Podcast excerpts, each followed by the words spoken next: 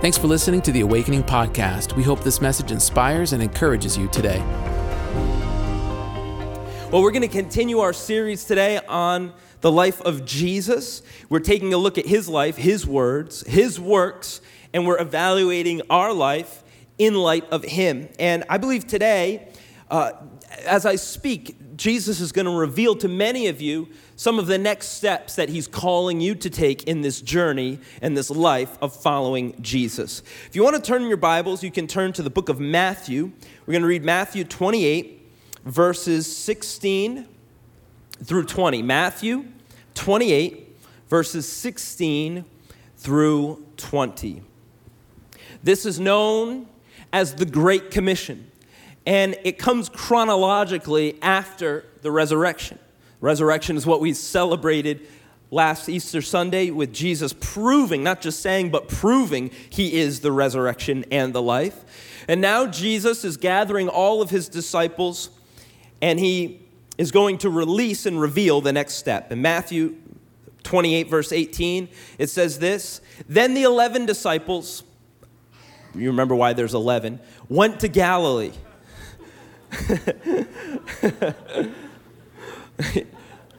I just picture Matthew. He wrote 12. Oh, nope. Scroll that out. 11.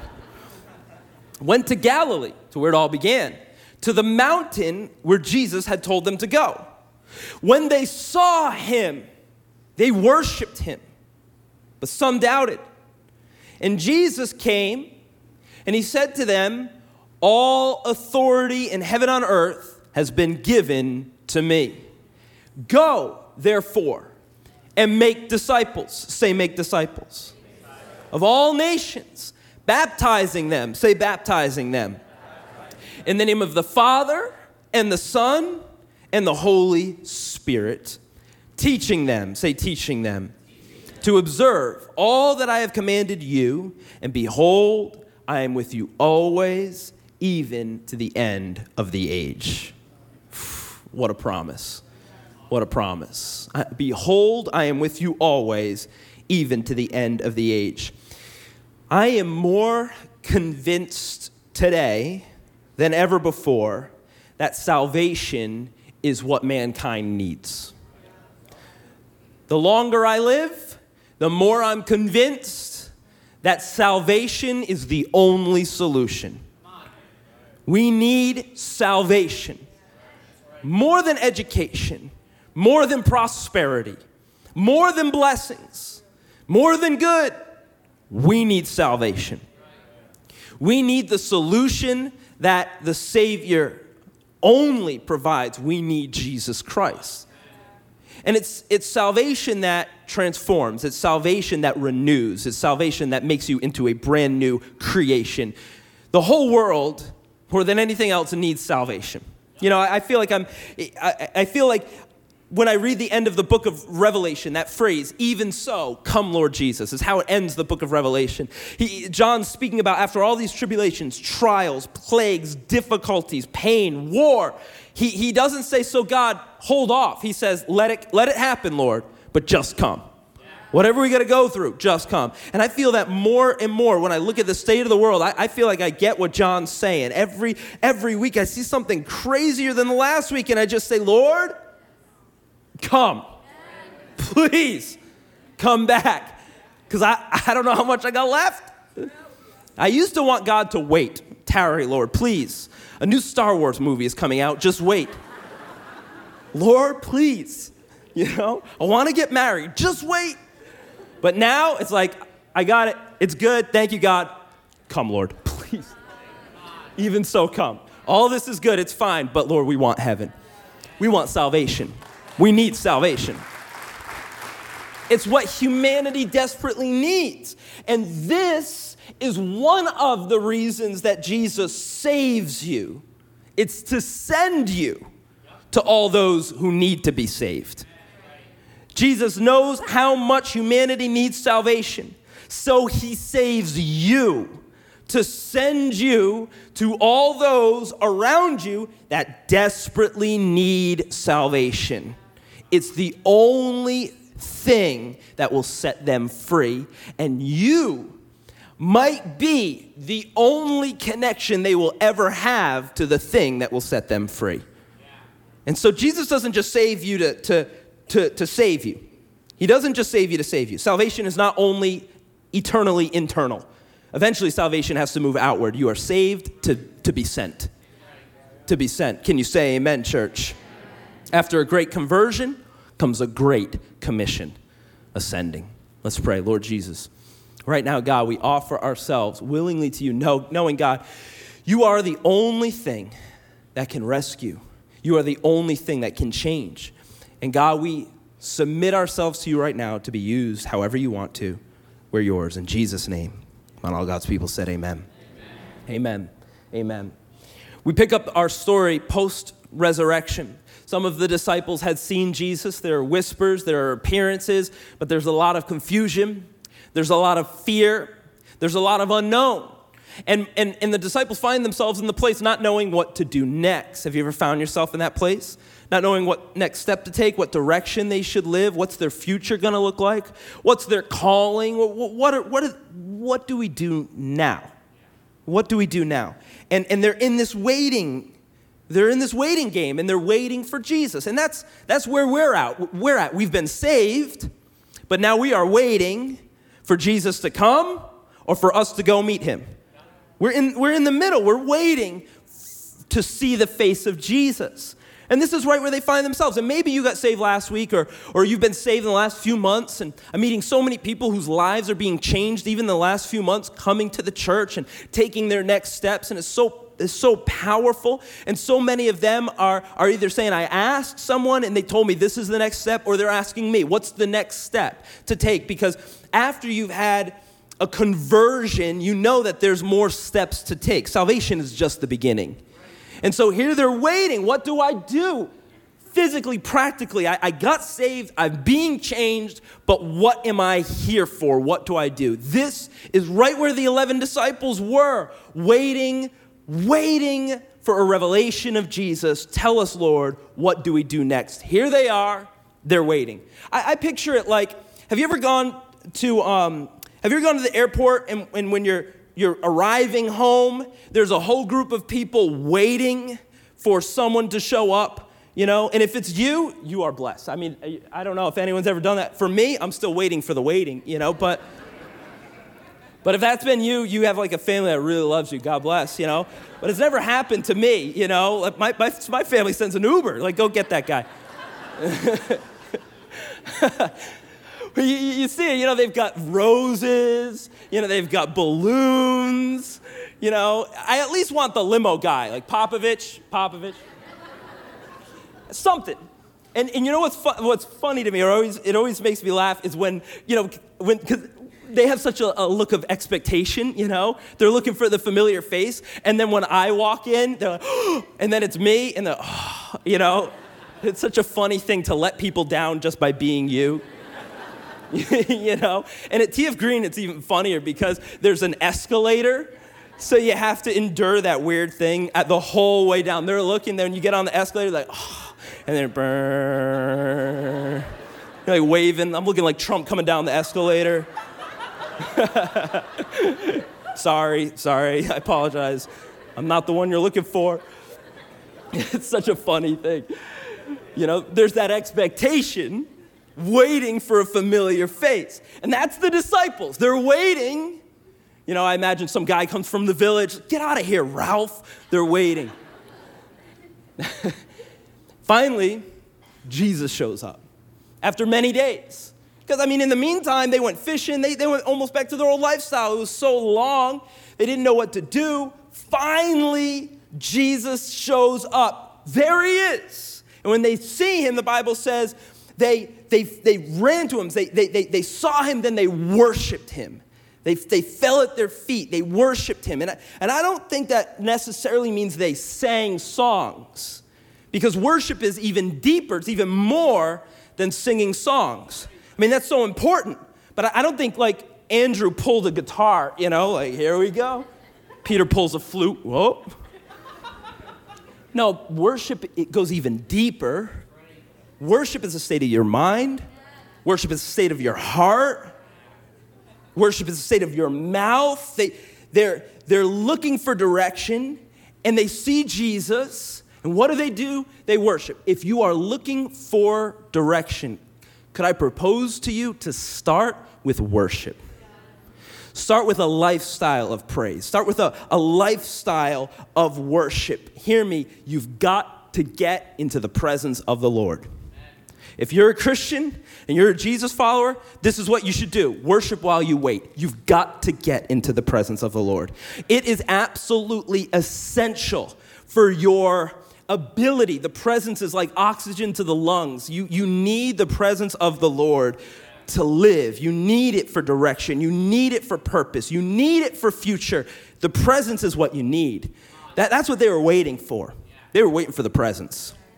However long it takes, I'm waiting for the presence. I'm not moving on until I receive the presence of the Lord. Remember, Pastor told me when he was saved, he said, I made a determination whenever the church doors are open, I'll be there. I think that's a wise determination for a father to make. Whenever the church doors are open, I'll be there. And they lived an hour away from church, and he said the church doors were open every night.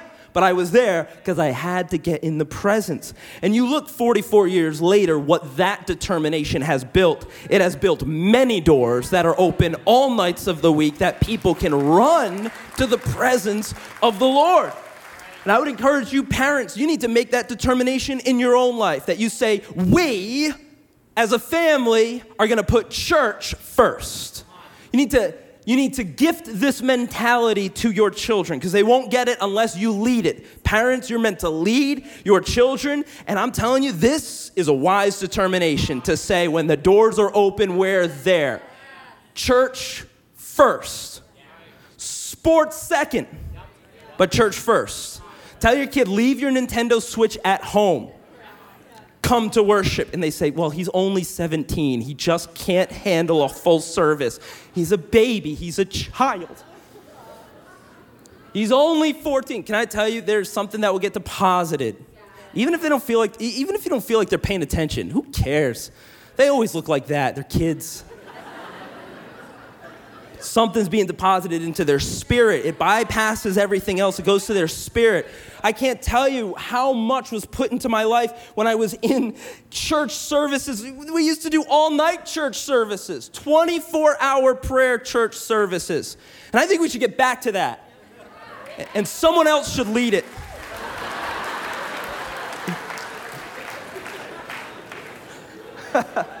Mom?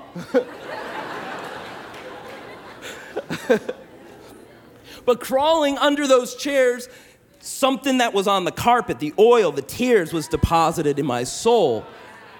Eh, you know, and I, I, please hear me. It doesn't matter if your kid sh- grows up to be the next Pele. It doesn't matter if they grow up to be the next mathematician. It doesn't matter if they grow up to be the next Game Boy streamer. The number one thing they need to grow up to be is a man or woman of God.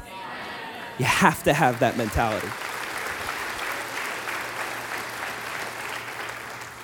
But you lead it.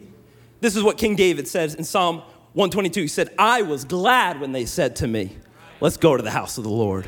I was glad. David has everything, but what makes his heart glad? Let's get to God's house. Do you remember when you were a kid and you wanted to go over someone's house? And there was that expectation. Mom said Saturday, so you pack your Dunkaroos and you pack your Boba Fett and you, you pack all your stuff, you got your little backpack, and there's this joyful expectation, right, that we're gonna go over their house. I pray that that is your mentality when you come to your best friend's house. Every Sunday you're driving in. You're not down, you're not dour. And by the way, if you are, if you barely make it here, no, that's not you. That's a spirit that's trying to oppress you. That's not the Holy Spirit. That's not the real you. The real you saying, I'm glad to be in the house of the Lord. And then if your car breaks down, or if your tire pops, or if the kids are screaming, I know what that is. It's the devil. But it's not to stop me. I'm to get to the house of the Lord. I'm not to let excuses, I'm not to get let life, I'm not to let busyness get in the way of the thing I'm called to do. Worship. But you understand that you worship even beyond church service. You worship even beyond Sunday or Wednesday. You worship even beyond a place. Worship should be a lifestyle. It should be who you are. And I think there's three different ways that you can worship God with your whole life. Three different ways your mind, your mouth, and your heart. It's, it's a whole body experience. Romans chapter 12, verse 1 says this It says, I appeal to you, therefore, brothers, by the mercies of God, to present your bodies as a living sacrifice. God doesn't want your death, God wants your life. Holy and acceptable to God, which is your spiritual worship. Present your whole body, present your whole life as a living sacrifice. This is real worship. This is what it looks like to follow Jesus, to fall at your feet, to give God your mind, your mouth, and your heart. Let's look at the mind real quick. The mind, so powerful. It's what God has given you. It is your place of reason, your supercomputer. And, and God says, I want you to set your mind on things above. This is how you worship with your mind, set it on things above. Please hear me. You should not have a mind that's in the gutter. You should not have a mind that's always down. You should not have a, a mind that's always lost, that's always depressed. I, I, I don't believe that that's from God. I believe what God wants to give you is a mind that's lifted higher, set on things above, set on heavenly things, heavenly thoughts, the thoughts of Christ. Romans 12, 2. The next verse says this So do not conform, that's down, to the pattern of this world, but be transformed by the renewing of your mind when you worship through the word, when you worship in the spirit, when you speak in tongues, when you listen to, to worship music, when you allow God to correct you, you begin to get a renewed mind.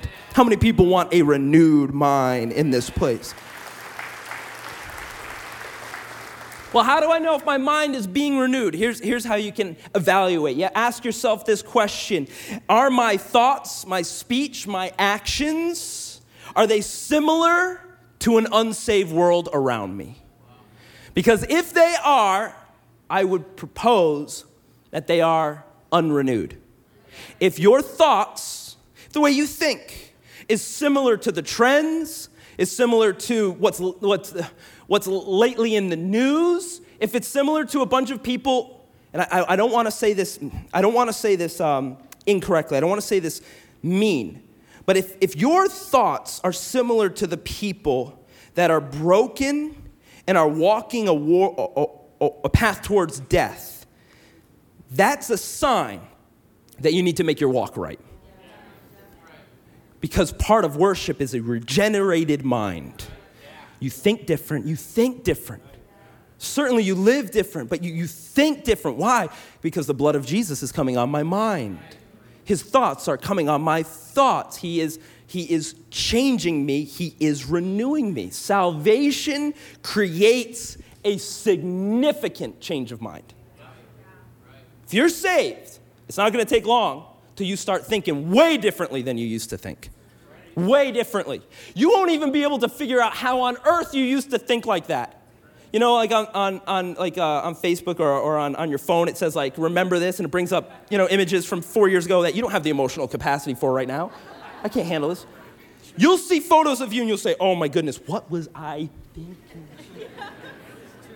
My mind is being renewed. I'm way more mature now than I was. I'm, I'm in a way better place now than what I was. And you say, what happened? Well, I, I got saved and I began to worship, and it led to renewal of your mind. When you begin to worship God with your thoughts, with your mind, you are going to begin to think differently about, about a whole range of subjects. You'll, you'll think differently about God. You'll think differently about, about life. You'll think differently about marriage. When you worship God with your mind, you'll think differently about children. No wonder there's such an attack against children right now. In every single way in every single way. They're trying to sexualize children, they're trying to cut off children, they're trying to confuse children. You know why? It's because God loves children. He loves children, they hate what He loves. And they really hate his design, they hate his creation. And so there's, there's this uh, force against children. And the latest one is that somehow it's, uh, it's eco friendly for you to not have children. It's the most ridiculous thing I've ever heard in my life. Let me tell you something you get fulfilled in a way that is close to salvation when you have children. When you have children and when you begin to raise them. Now, it's the most difficult thing in the world, but meaning comes from responsibility. And, and, and so, what, but the, the, the enemy wants you to not have responsibility, wants you to live in hedonism. Only think of yourself, only think of your pleasure. But when you get saved, you begin to look at the next generation, not at yourself. You begin to look at legacy, not at yourself. And your mind begins to be altered, and you start saying, wait a minute, my family and my children are the most important things I will ever have on planet Earth. Can I tell you that's not a natural way of thinking? Natural is self. And it's not a worldly way of thinking. The world says don't bring life because of carbon footprint. And it's like, how about spiritual footprint? My kids are gonna come and they're gonna take some territory. Okay? When you get saved, when you get saved, you think differently about responsibility. You think differently about freedom, differently about gender, sexuality, money, success, forgiveness, happiness, truth, society, alcohol, substances, spiritual realm. You think differently about everything. Because I'm worshiping and I'm being renewed. And I'm being renewed. And, and that might set you apart from the world. It might set you apart from your family. It might make you different, but let it be so because you are becoming different. Isn't that the whole point of salvation? God, make me different. If I didn't need to be different, I don't need to be saved. But salvation redeems us, changes us, and enlightens us. Your mind used to live in darkness, but when it comes into Christ, it comes into light and it comes into truth. So the darkness must flee, Christ must reign over your mind, over your mouth. You're going to speak differently, you're going to talk about different things you're going to have a different tone. Thank God. That tone change might save your marriage. You're going to talk about different themes, different topics, because God wants to save your mouth. Praises, not curses. Some of you need to be convicted in that area. There's some words that are beneath you because you're coming up higher your mind, your mouth, and your heart. God wants you to have a soft heart. He wants to speak to your heart. He, he, he, wants, to, he wants your heart not to be hardened like Pharaoh, but to be soft like Moses to the things of the, of the, of, of the Lord and lead people. That your heart wouldn't be hardened by hatred, it wouldn't be hardened by hurt, and it wouldn't be hardened by unforgiveness. So you let those things go. Say, Lord, I release those things. You could pray this simple prayer Lord, cleanse my heart. Pray it as much as is necessary. You know, like sometimes it's not a one time prayer. Clean, cleanliness, it takes repetition. You don't take your car to be washed once, it takes repetition, it has to be sustained. Lord, cleanse my heart. Why? Because I want these areas of my life to glorify you, to worship you, to be renewed by you. And this is where the enemy wants to fight because he wants your heart, he wants your mouth, and the enemy wants ownership over your mind. That's the battlefield, it's, it's the mind. And, and we even see that battle going on in this, in this scripture. We see the enemy coming after even the disciples, even in that moment. The Bible says they worshiped, but some doubted. Well, there's the battle. There's the battle. But can I, can I point this out from this scripture that's so helpful? Is that two things. One, even those that saw the resurrected Christ still struggled with doubt. That's helpful. So when I'm struggling with doubt, it's not crazy, it's, it's a normal process. But here's the more important thing they worshiped anyways. I, I might still doubt, but I'm gonna worship anyways. I'm gonna glorify anyways. I'm gonna surrender and submit anyways. And I'm gonna allow God to take my doubt and redeem it. And I pray, use it to bring victory and faith over it. Can you say amen? amen? Jesus comes and he speaks to his people as they worship him. He speaks to them and says, All authority in heaven and on earth has been given to me. Jesus is resetting the map. After they worshiped, worship unlocks authority. After they worshiped, God begins to say, Okay, well, now you're going to live under a different authority. Before the resurrection, you lived under the authority of sin, death, guilt, shame. But because of the resurrection, now there's a new authority that can come on your life. And when you got, when you got saved, you went through this transition. You went from a, a, place of death and sin, and, and Jesus saved you. Now you get to live under a different authority. But you have to understand this whatever you worship, you come under that thing's authority. Or whoever you worship, you come under that thing's authority. They worship Jesus. Jesus says, okay, now you're under my covering, you're under my hand, you're under my wing. I am the overwatch over your life now you've come under my authority. You think of the, the Battle of Britain, you know, obviously Germany wanted to, in World War II, wanted to invade England. And, and if they were ever invaded, they would have wiped England off the map. There was just no there was no ability for them to fight back. But before they invaded with the ground troops, they had to beat the RAF, which was a very small amount of, of men, a very small air force. So, so Germany had the most powerful uh, Luftwaffe, the most powerful air force at the time. They sent it in, and for a year they battled in the skies over London. They, they, they fought intensely for a year. It's known as the Battle of Britain. And it's amazing that by, by sheer miracle and strategy, uh, the, the British were able to de- defend off uh, the German Air Force and able to defend their island. And, and the only reason World War II went the way it went was because they won the battle of the airspace. They won the battle of the airspace. So even when the tide turned and it was time for them to invade and push Germany back, they could do that because they won the battle of the airspace. The enemy wants to own your atmosphere. He wants, he wants to be your covering. He wants control over your mind, over your mouth, over your body, over your heart. He wants, the, he wants to conquer the atmosphere over your life. But Jesus says, All authority has been given to me. Therefore, go. I'm over you. I'm above you. I'm the fire by night. I'm the cloud by day. Your mind is mine. Your heart is mine. I've got you covered. And so, if there's interference and if there's a spiritual warfare, you can plead the blood of Jesus. There's a greater authority over you now. And Jesus had to win this, he had to conquer to receive this authority. And he did that throughout his life, his death.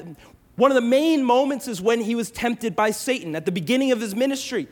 You remember the story? Jesus went into the Judean wilderness and was, was tempted by Satan, three different temptations, but one of them was a temptation for Jesus to give up his authority. Satan said this takes Jesus up to a mountain. And if you have, this is what it looks like. This is the Judean wilderness. He takes him up to a mountain, and, and in a moment, he shows him all the kingdoms of the world in a moment in time. And he says, This is all mine. And I will give it to you if you will just do the simple thing just bow and worship. Worship connected to authority. Just worship. And if you do that, what did the enemy say? He says, I'll give you all glory and I will give you all authority. If you just bow and worship, I'll give you all glory and I'll give you all authority. What is he saying? He's saying there's an easy way out. He's saying there's an easy way out. All you got to do is agree and worship. And that's the temptation. Our temptation is always to take the easy way out. Have you ever noticed that doing the right thing is always difficult? Have you ever noticed that? It's always harder to do the right thing. Like making money without defrauding people, that's the harder thing. It's difficult to walk the righteous path. And so, what this temptation was is I'll give you what, hey, come on. Aren't you God? Don't you deserve glory and authority? Let me just jump you right to the end and you won't have to go through the trials and tribulations. Let me help you take the easy way out. And this is, this is what the enemy does with us. He says, Let me give you the shortcut to the good things. The only thing I want is I want your worship. I want your mind, and I want your heart, and I want your mouth. Just give me that. Give me your loyalty, and I'll release. I'll release what should be yours, anyways. I just want your allegiance. But Jesus, He's so good he resisted the, the devil and therefore conquered. If you're unable to resist the devil, you'll never ever conquer. You've got to push back. You've got to fight back. You've got to say, look, I'm not looking for the easiest way, I'm looking for the right way. I'm not looking to, to just be blessed, I'm looking for the blesser. I'm looking to follow Jesus. And Jesus shows us the way through is to resist. James 4 7 says this Submit yourselves to God and resist the devil and he will flee from you. Jesus showed us what it looks like. He resisted the devil, he died, and he took the authority that the devil was offering him, he took that authority for himself. He gathers his disciples together and he says, Go to the mountain in Galilee. And he's about to give them the Great Commission. And look at this is what the mountain in Galilee looks like. It's Arbel. Can you tell the difference between the Judean wilderness and the mount in Galilee? It's like the devil only will offer you the desert, but Jesus will always offer you bountiful life. This is what it looks like to walk out the Great Commission. Jesus says, I'll make you fruitful, I'll make you peaceful, I'll make you healthy. Thank you, Jesus, that you did not bend the knee and welcome death. You conquer death and you offer life. And this is the Great Commission from this location. He says to us, Go, therefore, and make disciples. What's he saying? He's saying, Represent Jesus, represent me to the whole world. Go, therefore. What's happening? They're being sent. If you're looking for your next step, this is it simply worship Jesus, receive from him his spirit, and then be sent by him to represent him well. The next step, the next step is to fulfill the command of Jesus Christ, which is to go. It's as simple as that. It's to go and make disciples. What is Jesus doing? He's initiating his campaign for the kingdoms of mankind, for the hearts of mankind. The devil says, I'll give you the kingdoms in one moment. Jesus says, I'll take them over the course of, uh, uh, I'll take them over the course of time.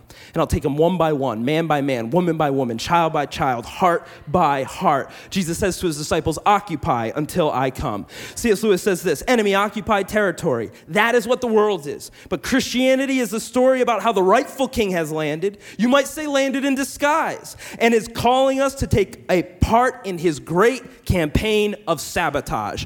Go into all the world and win the kingdoms, heart by heart, soul by soul, life by life. This is our calling, this is our next step. And hear me, the Great Commission is for every Christian. You say, no, no, just pastors, elders, leaders. The Great Commission is for you, and it's for me, and it's for now.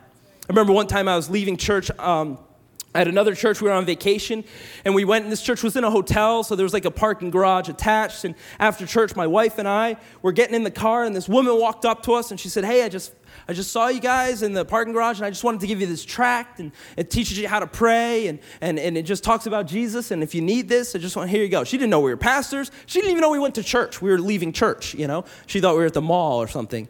And so she hands us this tract, and then she gets in her car and leaves. And I thought to myself, with people like that, that church has to grow. Because she sees it as her own job to go into all the world and to make disciples. What do we do? It's as simple as this. The first thing you do is you make disciples. This is what Jesus is asking of us. This is the Great Commission make disciples. Please hear me. He wants more than attenders, He wants your allegiance. Make disciples. That means follower, that, that, that means learner, that means that you are in it much more than just once a week or once a year, but your whole life is dedicated to learning the ways of Jesus. I pray that this church grows not in numbers, but in disciples. People who are baptized, people who are saved, redeemed, serving, loving, moving. May this church grow deep, not just wide with disciples. Jesus says, Go make disciples. You say, Jordan, I'm waiting for you to make disciples. No, you know Jesus. And you might be two steps ahead of that person, but two steps is enough. You can tell them, hey, take this step. Then you got to turn and say, okay, and I'm going to take this step. Now take that step. But bring them along the journey. This is what crews are. This is what the altar's for. This is what your this is what God has placed you in your friend group is for that you you could make disciples. And you say, Well, I don't know how. I don't know what a disciple looks like. God has given you the letter and He's given you the word. Delve in. There's nothing better. There, there, there's no better teacher than the one that's learning along the way. Delve in and you'll begin to make disciples. And then he goes on and says, and baptize them. Every single Sunday, we see the Great Commission fulfilled. Every Sunday, people being baptized in the name of the Father, the Son, and the Holy Spirit. What a powerful thing baptism is. Baptism is a funeral and a festival within one minute. You say, My old life, was this I'm going under the waters of death and I'm being raised to brand new life. And so we shout and we laugh and we jump and we cheer and we applaud and we go into worship because we are seeing someone making a public declaration of their faith. And if you haven't made that declaration yet, I'm encouraging you to do it. Man walked up to me on Easter and he says, I want to uh, get baptized and I want my whole family to get baptized. I'm leading everybody into the waters and into new life. This is what Jesus called us to do make disciples, baptize them, and then finally teach them. Teach them is so simple. Teach them my words, teach them my ways, teach them to observe my commands. You might say, Well, I don't have a microphone, and I don't have a stage, and I don't have a building. But, but you don't need any of that. Jesus didn't have any of that. Paul didn't have any of that. Peter didn't have any of that. Teach those around you. Teach with your words, teach with your life, Teach with your forgiveness, teach with your encouragement. Teach, teach. Help, help the younger believers know the direction to take. I mean, it's happening on so many levels and cry uh, uh, and crews and tribes and all the different things going on here in the church. But I'm hoping that you're a part of this because sometimes people will come to me and they say, "Jordan, here's a number. I need you to call this person." And I was like, "What's their name?" And they say a name I, I can't pronounce, you know. And they say, "Just call them. You call them." It's like I, I can't even. I don't even know them. Hello? well, who am I? I'm the minister of the gospel. My name's Reverend Pastor Apostle Jordan. I've got your number by divine inspiration, and I'm here to. No, no, no. If God wanted me to minister to them, He would have put me in their life. He put you in their life. You're the best preacher that they'll ever hear. Your friends, your family, your coworkers, your community, they need you. And you say, Well, I don't know what to say. Well, the Bible says the Holy Spirit will tell you what to say in that moment. Just open your mouth and be fearless, be bold. I don't think you need a sandwich thing and, and a giant bullhorn to preach. I think those guys maybe aren't helping that much, shouting at everybody. But God has given you a platform, influence amongst your people, and, and He gave it to you for a reason. And He says, now go into all the world and make disciples. When you say, well, I, I might not make a thousand, well, I don't see any numbers attached. Try and make more than one. That's disciples. And, and get them baptized and teach them, walk with them. Can you do this? I think you can. And I think that's the direction everyone's searching for. And I think meaning, purpose, I think, I think the journey, I think it's all wrapped up in that. And I think God will reveal himself to you when you do it. Look at what it says in Romans. I'm going to close right now. It says this How then? How then will they call on him in whom they've not believed? And how are they to believe in him of whom they have not heard? And how are they to hear without someone preaching? And how are they to preach unless they are sent? I want you to know you don't leave church, you're sent out of church. Every single Sunday, you're sent. Every single Sunday, you're sent. You're sent by me, but you're sent by God. And you don't walk alone, the Holy Spirit walks with you. Look at Jesus' promise. Thank God. I think maybe you could tell the disciples were getting nervous, but he says this at the end. He says, And behold, I, I am with you always, even to the end of the age. There's a reason Jesus saved you, and it was to send you to all those who desperately need to be saved. After a great conversion, comes a great commission. I pray our church is filled with people that see their divine mission to be evangelism. However, you do it, in whatever method, I hope you know that's part of your mission in life. Everyone wants to find their calling. Here it is, straight from Jesus. This is the great commission. By the way, it is a commission. It's not just you. Jesus says, I'll be with you. We're going to do this thing together to go and represent me and represent me very well. Thanks for listening to the Awakening Podcast. We hope this message has encouraged you. If you want to learn more about our church, visit us online at awakening.global. We'll see you soon.